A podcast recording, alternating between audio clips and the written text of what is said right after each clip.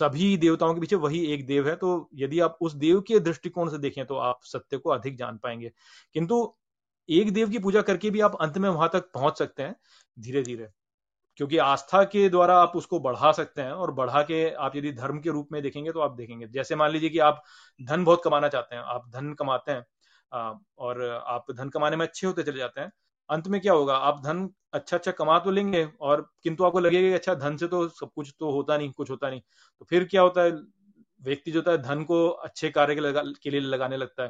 तो आपने देखा होगा कि बड़े बड़े इंडस्ट्रियलिस्ट जो होते हैं जो कि बहुत अच्छा धन बड़ा सा धन कमा लेते हैं वो अंत में क्या करते हैं? अपने धन को वो बांटने लगते हैं इसी प्रकार से। तो धन कमाना बुरी बात नहीं है पर किंतु धन को कमा करके यदि हम उसे अच्छे कार्य के, के लिए लगाएँ तो वो उसी दिशा में हमें, हम चलते चले जाते हैं। तो सिद्धि यदि आप, मान लीजिए आप लक्ष्मी की बहुत पूजा करते हैं, आप धन कमाने में आगे बढ़ना चाहते हैं तो आप धन को कमाते कमाते कमाते कमाते, अंत में होगा यही कि आप जानेंगे कि अच्छा धन जो है वह वह वास्तव में संतुष्टि नहीं प्रदान करता है मेरे को।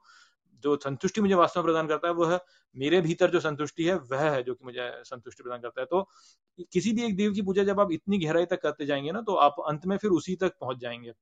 यही कारण है कि कई आपको जैसे रूमी हो गए या माइस्टर एकार्ट हो गए, जो कि वास्तव में देव, वास्तव में जो, यानी वो तो उन्हीं की परंपराओं से आ रहे हैं, किंतु वो भी सत्य को जान पाए, क्योंकि उनकी निष्ठा जो थी वो इतनी गहरी थी अपने इष्ट में कि वह अंत में सब कुछ छोड़ पाए, अपने अहंकार को छोड़ करके उससे एक हो पाए।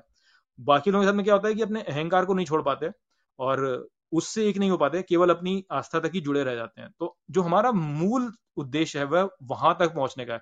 आप देव की पूजा कीजिए, आप अपने जीवन में सभी कार्य कीजिए, किंतु जब आप उन कार्यों को ऐसे करेंगे कि उन सभी के पीछे एक ही दिव्य है, वो दिव्य यज्ञ है तो आप देखेंगे कि जीवन जो है सरल होता चला जाता है। जीवन में आपकी जो भी समस्याएँ वो भी कम होती चली जाएँगी, जीवन सरल होता चला जाएगा। तो उसी पर यहाँ पर जो ध्यान है, इस इस सुक्त का वो है। आगे फिर वही बोलते हैं कि वो प्राण चलाता है, पलक झपकाता है केवल एक ही राजा है जगत का सभी का स्वामी है प्रेम दो पैरों वालों का चार पैरों वालों का सभी का स्वामी है।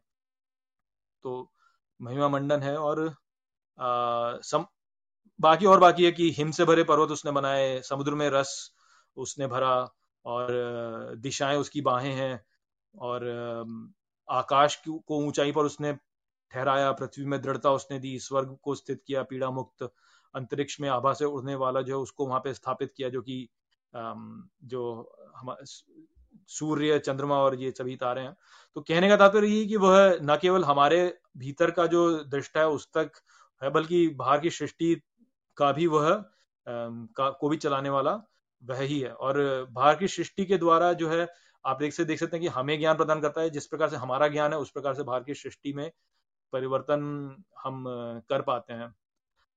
तो वही है, फिर आगे उसने ही बोला कि बोलता है कि कुशाग्रता से जो भरा उसने सूर्य उदय होता है कुशाग्रता के साथ में देखा। तो जो विचार है वो यही है कि हम सभी जो होते हैं, हम सभी के भीतर एक कौतूहल है सब चीज़ों के बारे में जानने के लिए कि हम जानते जाए। और लोगों को ऐसा लगता है कि ये कौतूहल इस कारण से उत्पन्न हुआ है कि हम स्वयं का संरक्षण चाहते हैं। किंतु ऐसा नहीं है। वास्तव में हमारे भीतर ये विस्तार करने की इच्छा है ही है। आप ये देखेंगे कि हमारे कई स्तर होते हैं अपनी इच्छाओं के। जो सबसे निचला स्तर होता है, वो होता है कि भाई हमें खाना मिल जाए शेल्टर मिल जाए कपड़े मिल जाए, ये मिल जाए। किंतु जैसे ही हमारी ये इच्छाएँ पूर्ण होती है तो फिर हमें क्या चाहिए होता है? फिर हमें सुरक्षा चाहिए होती है कि हम सुरक्षा प्राप्त करें। तो मैजबूत हरारकी बोल रहा हूँ मैं यहाँ पे कि सबसे मूलभूत इच्छा है कि खाना मिल जाए शेल्टर मिल जाए। किंतु जैसे ही वो पूरा होता है तो ऐसा नहीं होता कि हम वहाँ पे रुक जाते हैं। हम फिर आगे बढ़ते हैं, हमें चाहिए होता है कि हमें सिक्योरिटी मिले, कि हम सेफ़ रहें। सेफ्टी के बाद में हमको लगता है कि नहीं, हमको कुछ प्यार मिले लोगों का या हमें लोगों से अफेक्शन मिले उनसे, फिर हमको लगता है कि नहीं, हमें प्रतिष्ठा मिले, हमें हमें दूसरों का रिस्पेक्ट मिले। किंतु जो अल्टीमेट लेवल होता है, वो यही होता है कि हम ये जाने कि हम कौन है, स्वयं में हम कौन है। तो ये जो हमारी इच्छा है ना, कि हम अपने आप को जान पाए, अपने आप को और गहराई तक ले जा पाए, यही वास्तव में सभी का स्रोत है। इसी के द्वारा जो है ये बाकी जो इच्छाएँ होती हैं, ये लोअर इच्छाएँ हैं, लेकिन जैसे ये पूर्ण होती हैं तो हमारा लेवल जो होता है वो वहीं जाता है। तो एंड में हर कोई व्यक्ति वहीं जाना चाहता है। हर कोई व्यक्ति यही जानना चाहता है कि ये मैं कौन हूँ, ये सृष्टि क्या है। तो इस प्रकार से जब ये बोला बोला गया कि उसने कुशाग्रता के साथ में देखा तो ये जो हमारी जो हमारी क्यूरियोसिटी है, वो curiosity inherent to our nature है। क्यों? क्योंकि हम अपना जो मूल स्वभाव है, वहाँ तक जाना चाहते हैं। और वो मूल स्वभाव कौन सा स्वभाव है? वही स्वभाव है इन्फिनिटी का, जिसको कि रवि जी ने बोला कि जो बेसिक इंटेलिजेंस है, जो कि मूल इंटेलिजेंस है तो उस मूल इंटेलिजेंस तक हम पहुँचना चाहते हैं। और समस्या यही होती है कि अपने अपने कर्मों के कारण हम भूल जाते हैं और संसार में ही फंसे रह जाते हैं। इसको ऐसे समझ सकते हैं आप कि देखिए, आरंभ में मान लीजिए कि आप उसी में थे कि आप जल को मान लीजिए कि जल था, जल शांत था बिल्कुल और शांति थी पर शांति से ऊब ऊब गया तो उसने कुछ एक्टिविटी चालू कर दी। जब उसने कुछ एक्टिविटी चालू की तो एक लहर उठी। अब वो लहर जो उठी अब लहर यदि ये सोचती कि मैं लहर हूँ तो समस्या है। यदि लहर ये क्योंकि लहर को यदि लगता है कि लह, मैं लहर हूँ तो लहर उठेगी गिरेगी कभी इधर जाएगी कभी इससे टकराएगी कभी उससे टकराएगी कभी कुछ होगा। तो यदि ऐसा होगा तो लहर जो है वो जब तक स्वयं को ये मानेगी कि मैं लहर हूँ तब तक उसको समस्या है। एक बार लहर को ये पता चल गया कि अच्छा मैं लहर नहीं हूँ मैं तो वास्तव में जल ही हूँ तो शांत हो जाएगी अपने आप। फिर उसको उसको फिर अंतर ही नहीं पड़ता फिर उठे गिरे बहरे भाई इधर उधर क्या भी क्या भी हो कुछ भी हो। तो आ, ये जो हमारी इच्छा है कि हम जाने जाने ये वास्तव में अपने उस मूल स्वरूप को ढूँढने का ही हमारा ढूंढ ढूंढ ढूंढना ही हमारा चल रहा है यहाँ पे कि हम ढूंढ रहे हैं कि हमारा वो मूल स्वरूप जो था वो सुख वाला जो स्वरूप था वह क्या था और कहाँ था, कैसे था, क्योंकि हम भूल गए उसको। पर अब होता क्या है कि हम गलत दिशाओं में चले जाते हैं। हमको लगता है कि हम कुछ मीठा खा लेंगे तो हमारे को हम उस स्वरूप को प्राप्त कर लेंगे। हम धन कमा लेंगे तो हम उस स्वरूप को प्राप्त कर लेंगे। हम कुछ और कमा लेंगे तो हम उस स्वरूप को प्राप्त कर लेंगे। तो इस कारण से ये सारी समस्याएँ उत्पन्न होती हैं। यदि आप शांत हो जाएँ और जान लें कि मेरा स्वरूप क्या है तो फिर ये सब मायने नहीं रखेगा।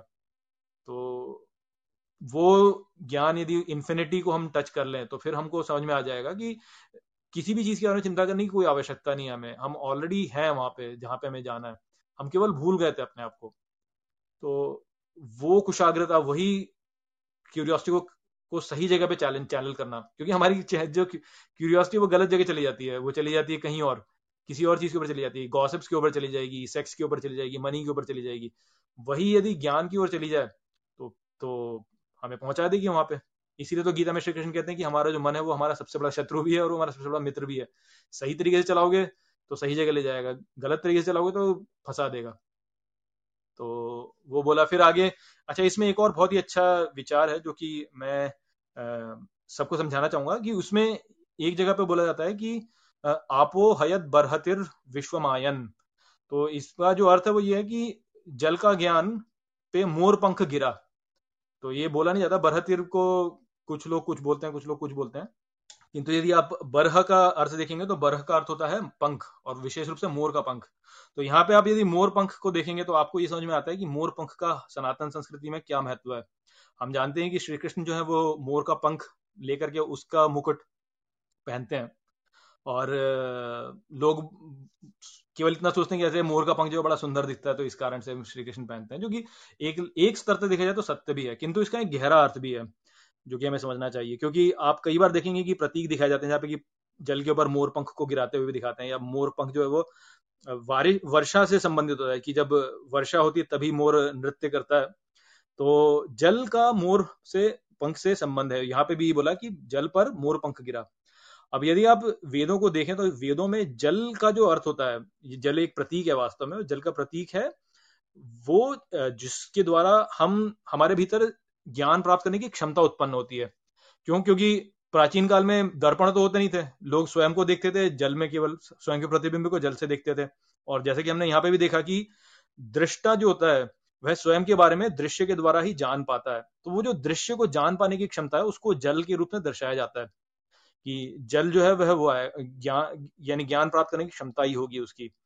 और थोड़े और भी हैं, समय की थोड़ी कमी है इस कारण से मैं बता नहीं पा रहा हूँ, पर आप इसी प्रकार से समझिए कि जल जो है वह हमारे ज्ञान प्राप्त करने की क्षमता ही होती है। तो अब ज्ञान प्राप्त करना का जो मूल हमारा जो मार्ग है जिसके द्वारा प्राप्त करते हैं, वो हमारे नेत्र हैं। जब हम देखते हैं तो हम ज्ञान प्राप्त करते हैं। तो देखने के द्वारा ज्ञान को प्राप्त करने का एक आप कनेक्शन देख सकते हैं। और यदि आप मोर पंख को देखेंगे तो मोर पंख जो होता है, वह नेत्रों के जैसा दिखता है। यदि आप एक मोर पंख को अलग करेंगे तो वो आपको दिखेगा कि वो एक नेत्र के रूप में, वो आँख के रूप में आपको दिखता है। तो जो दृष्टा है, वह दृश्य को देख रहा है और जिसके द्वारा उसके पास ज्ञान प्राप्त होता है और वो दृश्य को आँखों के द्वारा देखता है, इसी कारण से श्री कृष्ण जो है वो मोर पंख को पहनते हैं। क्यों? क्योंकि वही वो दिव्य दृष्टा है जो कि हम सभी के भीतर उपस्थित है। वो दिव्य दृष्टा जिसके द्वारा सब कुछ अस्तित्व में आता है। और दूसरा जो महत्व है वो ये है कि यदि आप मोर को सावन में नाचते हुए देखेंगे तो आप देखेंगे कि उसकी पूंछ से मोरपंख बाहर निकलते हैं और मोरपंख में अलग अलग आँखें हैं। तो बहुत सारी आँखें आपको ऐसा लगेगा जैसे एक क्षेत्र से बहुत सारी आँखें निकल रही हैं। तो वो क्या दर्शाता है? वो ये दिखाता है कि एक मूल से बहुत सारे दृष्टा निकले बाहर, क्योंकि हम सभी के भीतर तो दृष्टा ही है और हम सब उत्पन्न ऐसे ही हुए हैं। जो रिप्रोडक्शन की प्रोसेस है उसी से उत्पन्न होते हैं। तो वही जो एक बीज जो कि टूट टूट के बिखर बिखर के कईयों में उत्पन्न, कईयों में आया है तो वो जो प्रक्रिया है, उसको आप ऐसे देख सकते हैं कि एक दृष्टा से कैसे बहुत सारे दृष्टा उत्पन्न हुए, जो कि इस सृष्टि को अलग अलग दृश्य उससे देख रहे हैं अलग अलग दृष्टिकोणों से देख रहे हैं, यज्ञ का यज्ञ कर रहे हैं और जिससे कि संपूर्ण सृष्टि आगे बढ़ रही है। तो वही यहाँ पे बताया गया है मोर पंख और जल का ज्ञान द्वारा। तो मोर का ये बहुत महत्व है, मोर के पंख का बहुत ही महत्व है, वो इसी प्रकार से है। ये जो गहरा अर्थ है, ये लोग, को उतना पता नहीं है, किंतु मैंने सोचा कि यहाँ पे आपको ये बता दूँ।